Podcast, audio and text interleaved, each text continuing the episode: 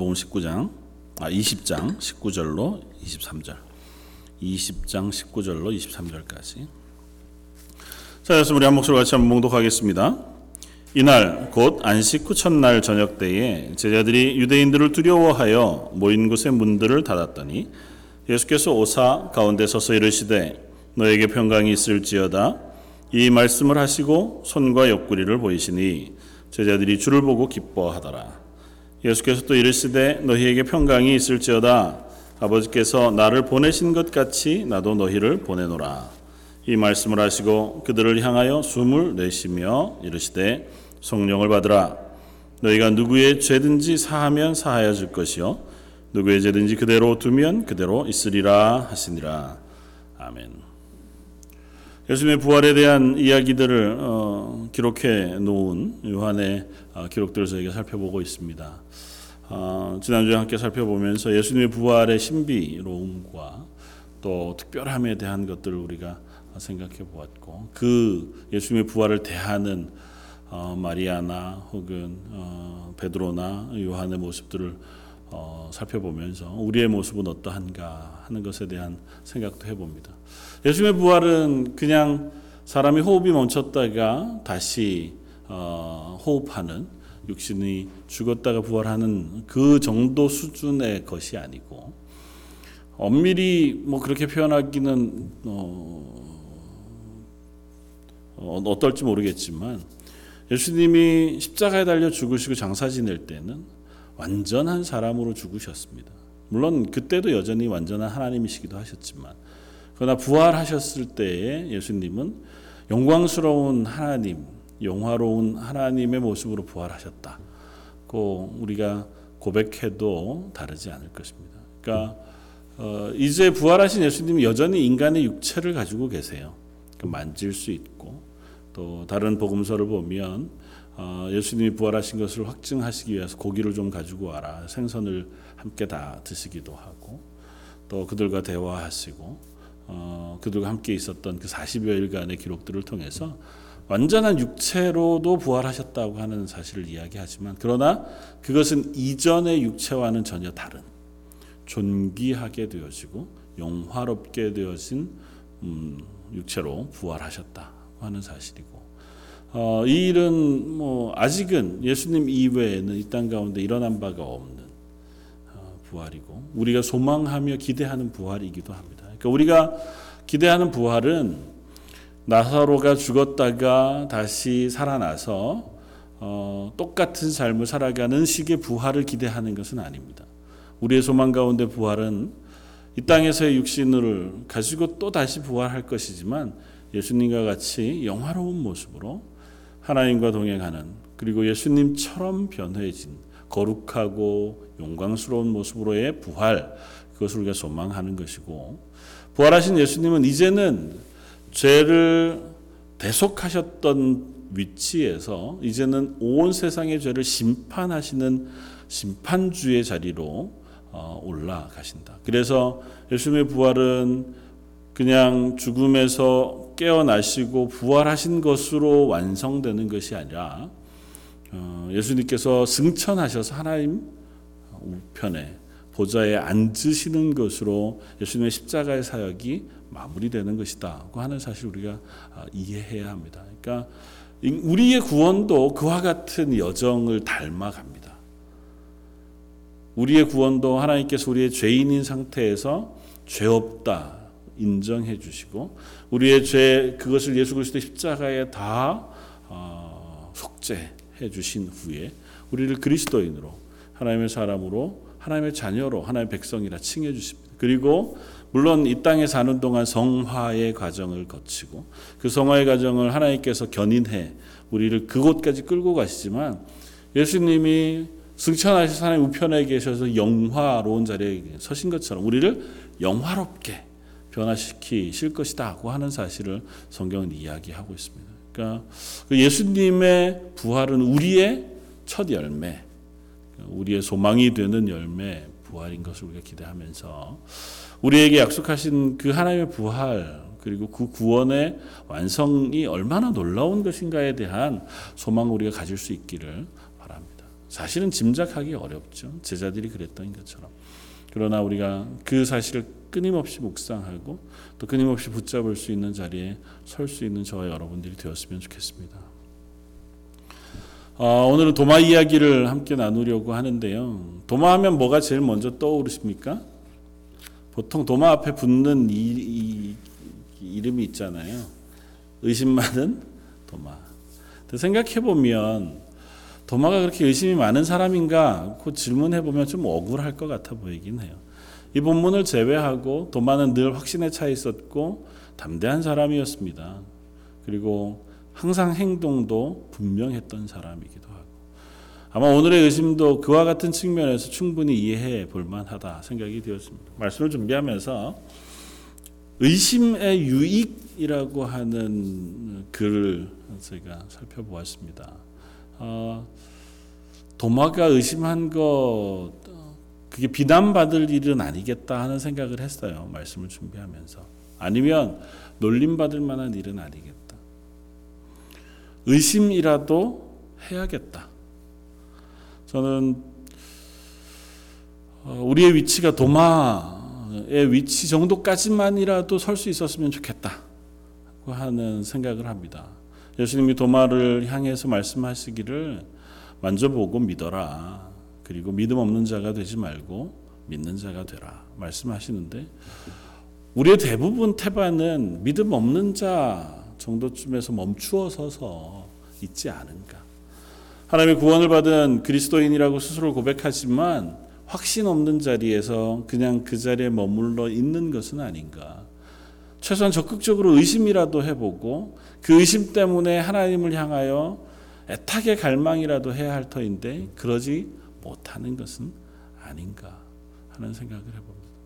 오늘 말씀을 준비하면서 아 최소한 도마 최소한은 아니고 도마와 같은 자리에 서서라도 우리가 하나님의 은혜를 그리고 구원을 그 임재하심을 소망하고 붙잡았으면 좋겠다 하는 생각을 해봅니다. 어, 전 뭐 태어나서부터 교회 안에서 태어나가지고 평생을 교회에서 자랐으니까요. 어, 어린 시절부터 아버님을 따라서 수련회를 늘 갔습니다. 아예 초등학교 들어가기 전부터 중고등부 청년부 수련회 늘 이제 따라가고 뭐 초등학생 때도 내가 그냥 마치 중고등부 학생인 것처럼 청년인 것처럼 그 프로그램에 다 참여하고 그렇게 했단 말이죠. 근데 어렸을 때에 열심히 기도하는 어, 형, 뭐 누나들이 되게 부러워 보였어요. 수련회 가면 특별히 막 저녁마다 예전에는 더 많이 그랬던 것 같아요. 밤새 모여서 바, 바깥에 무릎 꿇고 모닥불을 펴놓든지 아니면 뭐 나무를 붙잡고 하든지 강가에 가가지고서 하든지 그렇게 몇 시간씩 밤새도록 기도한단 말이죠. 근데 어, 아무리 기도해도 저는 기도할 내용이 별로 없는 거예요. 그, 근데 기도하는 걸 보면 되게 부러워요. 나도 저럴 수 있었으면 좋겠다. 그래서 이제 흉내를 내기 시작해서 어쨌든 있는 생각 없는 생각 다 내가 옛날에 어렸을 때부터 잘못했던 모든 것들을 다 끄집어내서 하나씩 하나씩 이제 회개하면서 기도 그것도 그렇게 매년 하는지 작년에 했는데 올해 또 하고 지난 여름에 했는데 겨울에도 또 하고 뭐 이런 식으로 그러니까 하고 싶었던 거예요. 그러면서 내 감정이 좀 고조되고 싶고 하나님 앞에 죄송한 마음이 복받쳐 올라서 그것 때문에 하나님 주시는 은혜가 막 느껴지면 그것으로 인한 기쁨이 내 속에 채워지면 좋겠다. 그리고 좀 눈물이라도 펑펑 흘리고 나서 하나님 주시는 그어왜 카타르시스 같은 거잖아요. 주시는 그 기쁨이 좀 내 속에 충만했으면 좋겠다. 그래서 고등학교 때 뭐 그까지는 가가지고 하여튼에 잠 안 자고 그렇게 기도를 열심히 했던 것 같아요. 뭔 눈물을 그렇게 흘려가면서 통곡을 해가면서 기도를 했는지. 되돌아보면 한편으로는 참 어리석다 생각이 돼요. 나중에 생각해 보니 하나님 한번 용서하신 죄를 뭐 그렇게 매번마다 또 붙들고 들고 가가지고 기도하느라고 애썼을까. 물론 하나님 한번 해결해 주시 나는 괜찮아 이렇게 떳떳한 것도 문제긴 하죠. 너무 죄책감 없이 그냥 또 똑같은 죄를 범하는 건 잘못이지만 그러나 하나님의 죄사함의 은혜에 대한 확신 그것이 없이 어, 매번 내 감정이 깨끗해지기까지 기도하는 것 역시 바른 것은 아닌 것 같아요. 그러나 한편으로는 아 그때 마음이 좀 귀하다는 생각도 해봅니다. 그때는 한 가지 마음밖에 없었어요. 하나님한테 은혜를 받았으면 좋겠다. 그게 뭔지도 몰랐고 어떻게 주시는 건지도 잘 몰랐고 그것이 오면 내게 무슨 변화가 있는지도 명확히는 잘 몰라요. 그리고 그것이 내 삶이 변화돼야 되고 내 마음의 확신으로 내 삶 속에서 하나님의 임재, 풍성함 이런 것들을 누리며 살아가는 것이다. 말은 알지요. 그게 정확히 뭔지는 모르는 거죠. 그러나 그게 내게 있었으면 좋겠다. 그게 얼마나 간절한 소망이었는지 음, 그때 생각해 보면 그 긴 시간을 밤새 기도하고 배고파가지고 한 3시쯤 4시쯤 어, 저녁에 먹던 음식 가가지고 또 좀 훔쳐가다가 먹고 또 다시 기도하고 그 3박 4일 4박 5일 동안을 그랬던 경험이 있습니다. 여러분은 어떠세요? 하나님의 은혜를 갈망하십니까? 하나님을 알고 싶으십니까? 하나님이 나의 구주 되시다고 하는 사실에 대한 그 갈망을 가지고 계십니까? 혹 예전에 내가 처음 하나님을 알았을 때에 가졌던 그 열심과 갈망 그것들 그것들은 다 사라지고 이제는 그냥 익숙한 채로 우리가 살아가고 있는 것은 아닌가? 그 하나님의 구원의 놀라운 은혜와 감격 여전히 살아계신 하나님이 나의 하나님이 되시는데 그 하나님이 허락하시겠다고 약속하신 은혜를 사모하는 내 마음은 변해버린 것은 아닌가 하는 생각을 해봅니다. 오늘 본문에도 여러 사람의 이야기들이 나옵니다. 어, 그저 그 가운데 오늘 우리가 읽었던 본문에는 안식 후 첫날 저녁 아마 예수님이 부활하신 그날 저녁인 것 같아요. 그날 저녁에 제자들이 유대인들이 두려워서 모인 것에 문을 닫고 있었는데 그 자리에 예수님이 찾아오셨습니다. 예수님이 찾아오셨는데 마침 그때 어, 도마는 없었어요. 도마가 없는 상태에서 예수님이 제자들을 찾아오셨고 찾아오신 예수님께서 제자들에게 말씀하시는 이야기들 우리가 한번 살펴보기를 원합니다. 예수님 오시자마자 그들 가운데 서서 말씀하십니다. 너희에게 평강이 있을지어다. 예수님은 우리들 가운데 오셔서 지금 저와 여러분들에게도 동일한 말씀을 하시는 줄 믿습니다. 너희에게 평강이 있을지어다. 익숙히 알고 계시겠지만 평강이라고 표현되어지는 헬라어 에이레네라고 하는 단어는 히브리어로는 샬롬이라는 단어고요. 그 인사는 이스라엘 백성이 익숙하게 하는 인사예요. 아침, 저녁 또 혹은 만날 때마다 헤어질 때마다 하는 인사가 샬롬이고 지금 이스라엘 가면 그렇게 인사하는 사람들을 얼마든지 볼 수 있습니다. 그러니까 늘 해왔던 인사를 예수님이 지금 제자들에게 하고 계세요. 그러나 늘 해왔던 샬롬이지만 지금 이 순간 예수님이 하고 계신 샬롬의 인사는 이전과는 전혀 다른 의미의 샬롬을 제자들에게 전하고 계시다고 하는 사실 우리가 기억합니다. 이스라엘이 어떻게 샬롬의 인사들을 나눌 수 있었을까요? 그것은 아마 이스라엘 백성이 하나님의 구원받은 백성이었고 하나님께서 이스라엘을 구원하여 이 가나안 땅에 심으셔서 하나님의 백성, 하나님의 자녀 삼으셨기에 그 하나님의 백성으로 사는 동안의 삶 그 속에서 소망하고 기대하고 붙잡기를 원했던 것이 샬롬, 하나님이 주시는 평강이었어요. 이 세상 죄악 가운데 살아가는 그곳에서 건져내셨으니 하나님이 우리에게 평강을 허락하셨습니다고 하는 고백이고요. 첫 번째는. 그러나 아직 우리가 이 땅에 살고 있어서 우리 속에 있는 죄성과 연약함들이 우리를 평강의 삶을 살지 못하게 하므로 하나님의 완전하신 평강을 사모하면서 서로에게 평강을 전하고 그렇게 인사하는 거란 말이죠. 그러니까 예수님 당시에도 이스라엘 백성들이 여전히 그 하나님의 평강, 하나님이 주시는 구원, 그리고 하나님 주시는 은혜를 사모하면서 인사했습니다.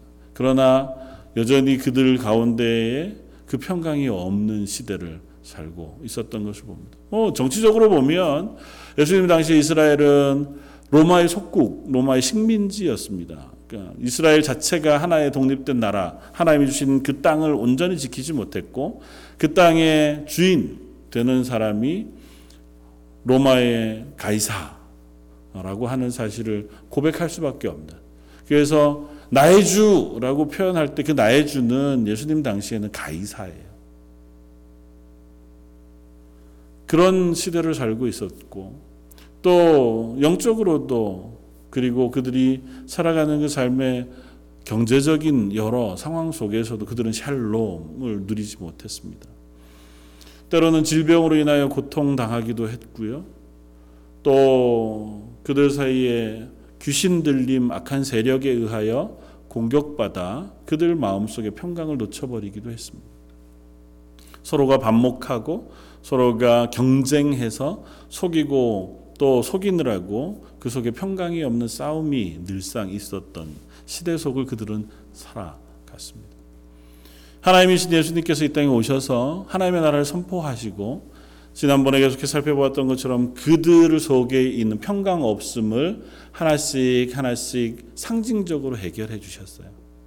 그들에게 먹을 것을 허락하시고 귀신을 내어 쫓고 병자를 낫게 하시고 가난한 자에게 복음이 증거되어지는 그와 같은 일들을 선포하시고 보여주심으로 하나님의 나라 그 평강이 지금 이 땅에 임했다. 고 하는 사실을 상징적으로 보여주셨지만 아직은 상징, 작은 씨앗으로 숨겨진 하나님의 나라였습니다. 때 죽으시고 부활하신 예수님께서 전, 전하시는 샬롬, 그것은 우리의 죄를 완전히 해결해 주신 대속의 그 일을 완성하신 후에 선포하시는 샬롬이니까 그 샬롬은 이전의 샬롬과는 전혀 다른 하나님으로부터 우리에게 정말 우리의 영혼, 영생을 허락하시는 평강을 예수님이 제자들에게 지금 전하고 계시다. 제자들뿐만 아니라 오고 오는 모든 교회들, 예수 그리스도를 주로 고백하고 예수 그리스도의 십자가를 붙잡는 그 모든 이들에게 예수님은 샬롬을 지금 전하고 계신 거죠. 너에게 평강이 있을지어다. 저 여러분들에게도 전하신 그 평강이 저 여러분들의 삶 속에 늘 충만하기를 원합니다. 예수님이 전하신 평강이라고 하는 것이 너에게 평강이 있을지어다. 그러면 그 순간부터 평강이라는 것이 우리 속에 확 들어와서 그때부터는 평강하냐? 아니요. 그건 하나님 우리에게 선포해 주시는 거예요. 그 선포해 주신 평강을 우리가 믿음으로 붙잡아야 이 땅 가운데 그 평강의 삶을 살아갈 수 있습니다. 그리스도인이라고 하는 사람들은 이 땅 가운데 서 있는 동안 하나님 주신 평강, 구원을 내 속에 풍성하게 누리길 위하여 사모하고 붙잡길 원하는 사람들이라고 할 수 있어요. 물론 그것을 하나님 도우세요. 그 하나님께서 우리 가운데 그 일들을 행하시고 계십니다. 성령을 통하여. 그러나 우리가 그것을 사모하는 만큼 우리가 그것을 소망하는 만큼 우리 이 땅 가운데 하나님 주신 평강의 풍성한 것들을 누릴 수 있다 믿어집니다. 저 여러분들 이 땅 가운데 그 평강을 누릴 수 있는 소망 그것이 풍성할 수 있기를 원합니다. 할 수 있다면 하나님 제게 평강을 허락해 주십시오. 세상이 주는 것과 같지 않은 하나님이 주시는 그 평강, 평안, 위로, 격려 그 풍성한 것이 제 속에 쌓여짐으로 제가 엉뚱한 것에 손 내밀거나 엉뚱한 것으로 내 마음을 위로하려고 발버둥 치지 않는 하나님의 자녀의 자리에 서게 해 주십시오. 예수님이 제자들을 향하여 주시기를 원하셨던 평강은 그와 같은 것이었을 겁니다. 그리고 그와 같은 평강의 선포가 제자들의 남은 시간 동안에 끊임없이 붙잡는 이유가 되었을 것이고 그들이 사도로서 복음 전파하는 증인으로서 살아가는데 힘이 되어졌으려고 믿습니다. 저 여러분들 그리스도인으로 살아가는 동안 우리를 향하여 역시 오늘도 너에게 평강이 있을지어다. 샬롬을 허락하시고 그것 주시기를 기뻐하시는 하나님을 우리가 기억하고 붙잡을 수 있었으면 좋겠다. 예수님의 이 땅에 탄생하시던 일들을 기록하던 복음서는 예수님 탄생하실 때 천사들의 노래를 이렇게 우리에게 들려줍니다. 하늘에는 영광이요 땅에서는 기뻐하심을 입은 사람들 중에 평화로다. 예수님으로 인하여 이 땅 가운데 보내오신 평화, 평강. 그것이 예수님이 부활하시고 완성하여 우리에게 선포해 주신 평강이기도 하다 하는 사실 우리가 기억하면서 그 평강 속에 거하길 소원합니다. 그 평강 가운데 살게 해 주십시오. 늘 기도할 수 있는 저와 여러분들이 되시기를 부탁을 드립니다. 그리고 그 이야기를 들은 제자들의 모습을 우리가 봅니다. 이 말씀을 하시고 손과 옆구리를 보이시니 제자들이 보고 주를 보고 기뻐하더라 그렇게 씁니다. 요한복음 물론 다른 복음서도 아주 단순하게 써요. 제자들은 사실은 예수님을 잘 믿지 못했습니다. 이날 새벽에 베드로와 요한이 가서 빈 무덤을 보고 왔고 그나마 요한은 우리 복음 어, 지난주에 살펴보았던 것처럼 무덤이 빈 것을 보고 믿었다 이렇게 쓰고 있어요. 그러나 그 이야기를 들은 제자들은 여전히 그 믿음 가운데 서 있지는 못하다 생각이 되어집니다. 왜냐하면 오늘 본문이 기록하기를 유대인들이 두려워 모인 곳의 문을 닫아두었다 그렇게 표현하니까 예수님 부활하셨으면 보통 우리의 입장 같으면 한번 생각해 보면 빨리 무덤을 가서 보든지 부활하신 예수님이 어디 있을지 한번 찾아보든지 뭔가 이렇게 액션을 취해야 하는 게 맞지 않을까요? 그럴 만한 자리에 있어야 하는 게 맞지 않을까요? 근데 여전히 아직은 그와 같은 담대한 자리까지 못 나간 것 같아요. 물론 뭐 이날이 어 예수님이 죽으신 지 얼마 되지 않은 아직도 그 충격에 가시지 않았고 부활하셨다고 하는 이야기를 얼핏 들었다 해도 그것이 정확히 아직은 모를 만한 그리고 부활하신 예수님 본 적도 없는 그런 자리였으니 그럴 수 있겠다. 그런데 오늘 본문은 예수님을 보고 기뻐했다 그렇게 했습니다. 부활하신 예수님을 받아들여요. 예수님을 보고 예수님의 손 혹은 옆구리에 있는 창자국 다른 복음서에 보면 발 박힌 그 못자국을 보고 예수님인 줄 알아요. 그리고 그것으로 인하여 기뻐합니다. 예수님 부활하신 예수님을 만난다고 하는 것은 이런 의미가 있는 것 같아요. 이건 상징적으로 우리들에게 들려주고 싶어 하는 이야기인 것 같아 보입니다. 너희는 부활하신 예수님을 만났느냐 이렇게 묻고 있는 것 같아 보이기도 해요. 부활하신 예수님을 만난 사람은 예외 없이 그 예수 그리스도를 주로 고백하고 그 예수 그리스도를 주로 고백하는 믿음 가운데의 길들을 걷기 시작했습니다. 부활하신 예수님을 만났음에도 불구하고 여전히 의심하고 부활하신 예수님을 만났음에도 불구하고 여전히 믿음 없는 자리에서 죽어간 사람들은 성경에 기록되어 있지 않습니다. 성경이 기록하고 있는 부활하신 예수님을 만났던 사람들의 이름들을 우리가 고린도서에서 잘 압니다. 이름 없는 500여 형제를 포함하여 꽤 많은 사람들이 예수님을 만났었고 그들을 형제로 표현하고 사도로 표현하고 나중에는 가장 끝에 있는 나와 같은 바울에게도 나타내셨다고 표현하는 그 표현 속에 등장하는 모든 이들은 다 초대교회의 믿음의 사람들이었고 하나님의 교회의 귀한 일꾼으로 선 사람들이었습니다.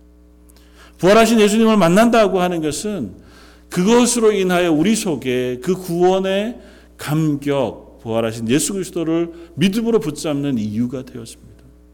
사랑하는 성도 여러분, 저 여러분들 가운데 우리가 사랑하는 이들 가운데 부활하신 예수님을 모르는 이들이 없기를 원합니다. 혹 아직도 내가 오래 교회는 다녔으나 이 말씀을 통해서든 기도 가운데에서든 아니면 깊은 묵상 가운데에서는 어떤 방법으로든 이 부활하신 예수님이 나의 구주가 되신다고 하는 사실을 알지 못하는 이들이 있다면 열리를 제쳐두고 그들 위하여 기도할 수 있는 자리에 서기를 원합니다. 이 예수님을 만나지 못하면, 이 예수님을 알지 못하면, 예수 그리스도를 붙잡지 못하면 그 어느 누구도 하나님의 나라의 백성 구원받은 하나님의 자녀의 자리에 설 수 없습니다. 오래 교회를 다녔다고 하나님의 나라의 백성 되는 것도 아니고, 그가 숱한 헌신을 했다고 해서 하나님의 나라의 백성이 되는 것도 아닙니다. 부활하신 예수 그리스도를 만나고 그분이 나의 죄를 위하여 죽으시고 부활하신 구주이신 것을 믿는 믿음으로 우리는 하나님 나라의 백성 되어지는 줄 믿습니다.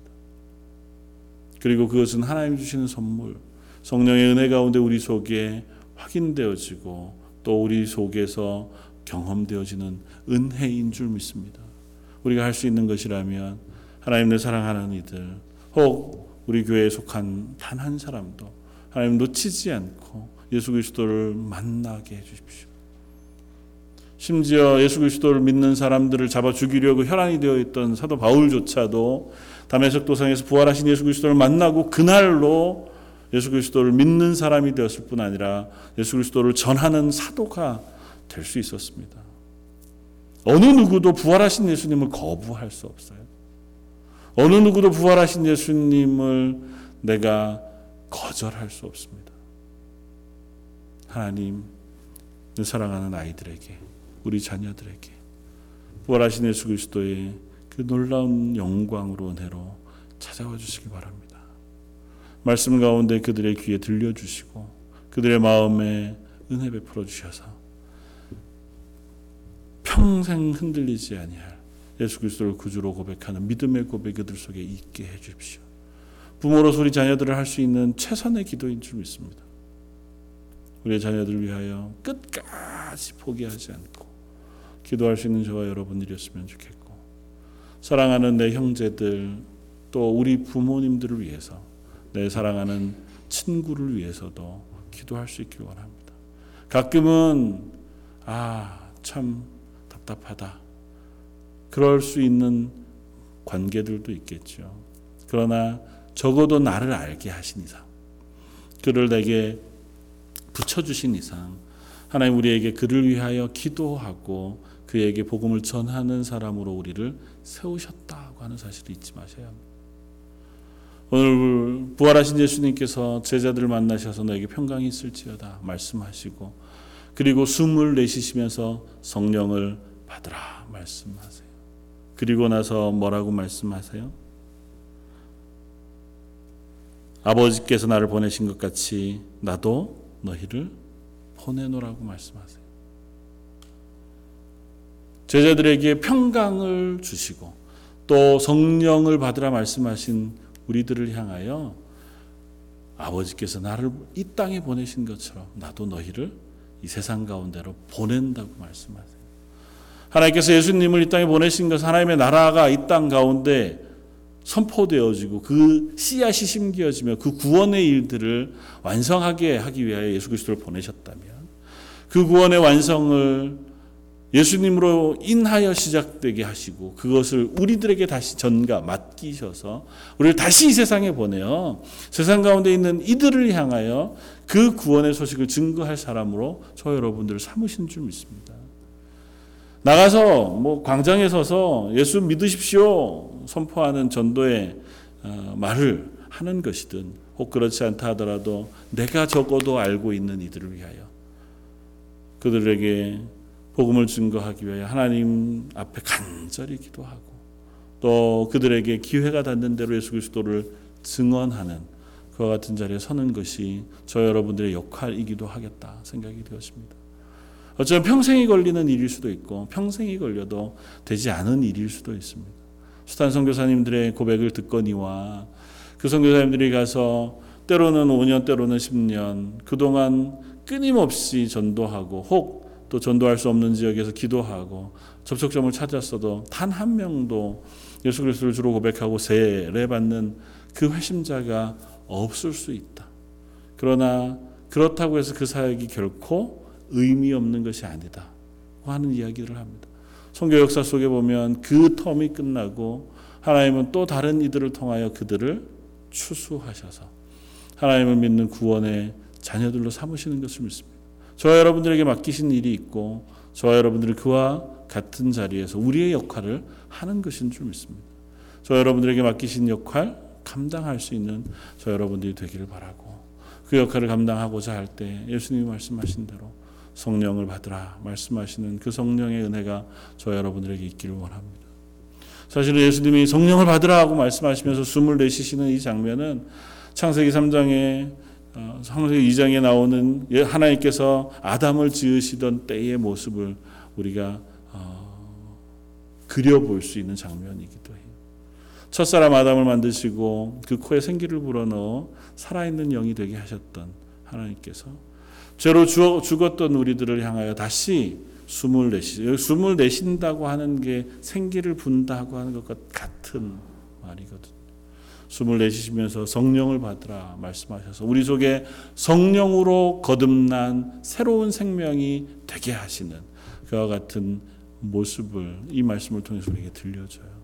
그리고 요한복음 앞에서 니고데모가 저녁에 찾아왔을 때에 예수님 말씀하시는 성령으로 거듭나지 아니하면 말씀하시는 그와 같은 의미가 예수님 부활하신 예수님의 입술을 통하여 제자들에게 확, 확인되고 또 선포되어지고 있는 줄 믿습니다. 저 여러분들도 성령을 인하여 새 사람 되어진 줄 믿습니다. 부활하신 예수님이 내 눈앞에 나타나셔서 평강이 있을지어다 말씀하시고 숨을 내쉬시면서 성령을 받으라 말씀하셨다면 훨씬 명확하겠지만 그렇지 않다 할지라도 저와 여러분들이 예수 그리스도를 주로 고백하고 그 은혜를 의지하여 기도하는 하나님의 사람 된 이상 우리는 이와 같은 은혜를 경험한 사람들인 줄 믿습니다. 성령이 우리 가운데 오셨기에 예수 그리스도를 주로 고백할 수 있는 줄 믿고 성령이 우리 가운데 거하시기에 우리가 하나님의 은혜를 사모하는 사람 되어지는 줄 믿습니다. 그와 같은 자리에 서서 성령을 의지해서 나와 늘 함께 계시겠다고 약속하신 성령을 의지해서 이 땅 가운데 하나님의 사람으로 살아갈 수 있기를 원합니다. 제자들을 향하여 이와 같은 은혜를 베푸셨습니다. 그리고 그 제자들에게 허락하신 은혜는 정말 놀라운 은혜가 아닐 수 없어요. 마지막 말씀은 이렇게 했습니다. 너희가 누구의 죄든지 사하면 사할 것이다. 만약에 그대로 두면 그대로 있을 것이다. 제자들뿐만 아니라 교회를 향한 저와 여러분들을 향한 말씀이라고 저희는 믿거든요. 우리가 누군가에게 어 제가 사할지어다 이러면 제가 사해지나요? 그렇지 않잖아요. 사도들이 너는 죄가 사해졌다 얘기하면 그 사람은 죄가 사해지나요? 죄 사함의 권세는 하나님에게만 있습니다. 아무리 사도라 할지라도 저와 여러분들이 아무리 하나님의 자녀, 하나님의 백성이라 칭함을 받는다 할지라도 우리는 누군가의 죄를 사할 권세가 없어요. 그러면 왜 예수님은 제자들에게 이 말씀을 하고 계신 걸까요? 앞에 본문에서 연결되어지는 말씀이에요. 우리를 세상으로 보내신 예수님께서 우리에게 그 세상을 향하여 그 사람들에게 예수 그리스도의 복음을 증거하게 하시는 거예요. 우리가 만약에 증거하면 그들이 듣고 믿음에 이르게 되어질 때 그들의 죄가 사해주고 하나님의 자녀가 돼요. 그러나 우리가 증거하지 아니하면 그대로 두면 그 사람들은 듣지 못함으로 믿지 못하고 믿지 못함으로 구원에 이르지 못하게 되어진다고 하는 사실을 우리에게 말씀하고 있는 것인 줄 믿습니다. 우리가 죄 사할 권세가 있다. 아니요, 그게 죄를 용서받을 기회, 그것을 제공할 의무가 있다고 받아들이는 것이 더 맞다고 생각이 돼요. 구약의 이스라엘 부르셨고 신약의 교회를 부르실 때의 부르심인 너희는 왕과 같은 제사장이라고 표현하신 그 표현처럼 우리를 매개독으로 중간에 청지기로 쓰셔서 이 땅 가운데 하나님의 구원을 증거하고 또 그 구원을 나누며 전하는 사람으로 부르신 줄 믿습니다. 저에게는 그와 같은 권세를 주셨어요. 복음을 전할 권세, 복음을 전함으로 죽음에서 옮겨 생명으로 옮겨 갈 수 있는 그와 같은 권세를 저와 여러분들에게 주신 줄 믿습니다. 그것이 저와 여러분들에게 큰 기쁨이고 소망이고 은혜이길 원합니다. 아, 너무 큰 부담인데요. 에서 끝나지 않고 적어도 기도하는 자리에서부터 시작해서 우리가 하나님의 복음의 일꾼, 하나님이 맡기신 일들을 감당할 수 있는 하나님의 사람 되게 해 주십시오. 그렇게 기도할 수 있었으면 좋겠습니다. 그런데 아쉽게도 이 놀라운 자리에 디드모라 하는 도마는 함께 있지 못했습니다.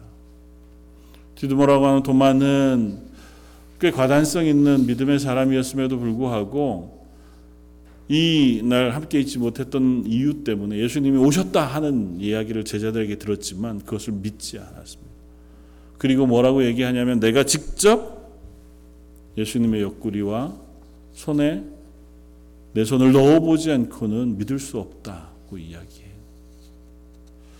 예수님은 그런 도마를 그냥 내버려 두시지 않았습니다. 하나님께 사랑하셨던 그 제자를 끝까지 하나님이 사도로 제자로 세우시기 위해 다시 그를 찾아오세요. 본문 바로 뒤에 보면 그 여드레가 지나서 26절에 제자들이 다시 집안에 있을 때 도마도 함께 있었다. 그렇게 표현합니다. 그러니까 그 다음 일주일 후에 또 안식 후 첫날. 지금으로 따지면 주일이죠. 제자들이 모여 있을 때 이번엔 도마도 함께 있을 때 예수님이 찾아오세요. 왜 찾아오시냐면 단지 도마 때문에 오십니다. 도마 한 사람을 위하여 오셨고 그 도마의 의심을 풀어주기 위하여 오셨습니다. 물론 도마가 얘기만 듣고 믿었다면 너무 좋겠죠. 그리고 그것으로 인하여 확신에 찬 믿음의 사람이었다면 너무 좋겠죠. 그러나 도마는 그럴 수 없었고 그것이 자기에게 있어서 아마 의심이 되었던 것 같아요. 그리고 그 의심은 믿을 수 없어 라고 하는 의심이라기보다 확인하고 싶어 라고 하는 의심이었던 것 같아요. 내가 예수님을 보고 싶다. 너희들은 봤지만 나는 못 봤어. 그래서 나도 예수님을 보고 싶고 보아서라도 나는 확인하고 싶다. 왜 제자들 나머지 제자들이 하는 얘기를 들었는데 야 새빨간 거짓말 하지만 어떻게 예수님이 다시 살아날 수 있겠어? 도마가 그랬겠어요? 그렇지 않잖아요. 그 제자들의 말을 믿었을 겁니다. 믿긴 믿었으되 내가 확인하고 싶은 거죠. 물론 그것도 죄송한 일이긴 하죠. 그러나 적어도 도마는 그 마음이 있었어요. 내가 확인하고 싶다.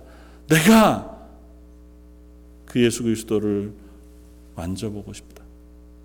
예수님 찾아오셨고 만져보라 말씀하시는데 도마가 예수님의 몸을 만졌는지에 대한 기록은 없어요.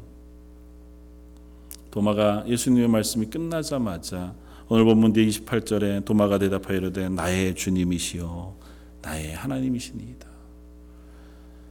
성경에 기록되어져 있는 가장 예수님을 향한 온전한 고백을 도마가 합니다.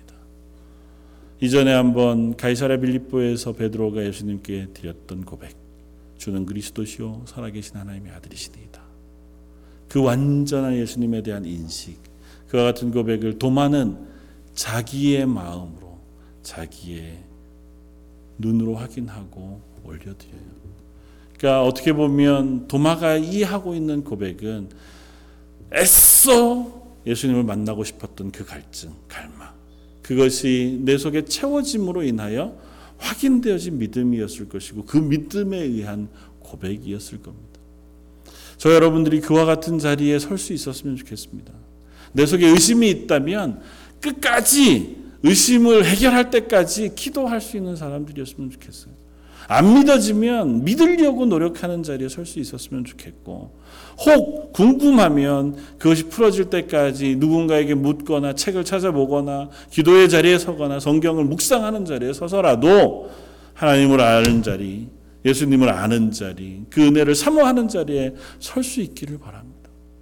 도마는 이후에 성경 이후의 기록들을 우리가 보면 그가 전도자로 살다가 얼마 지 않아서 인도로까지 복음을 전하고 가서 인도에서 순교했다. 그렇게 기록하고 있습니다.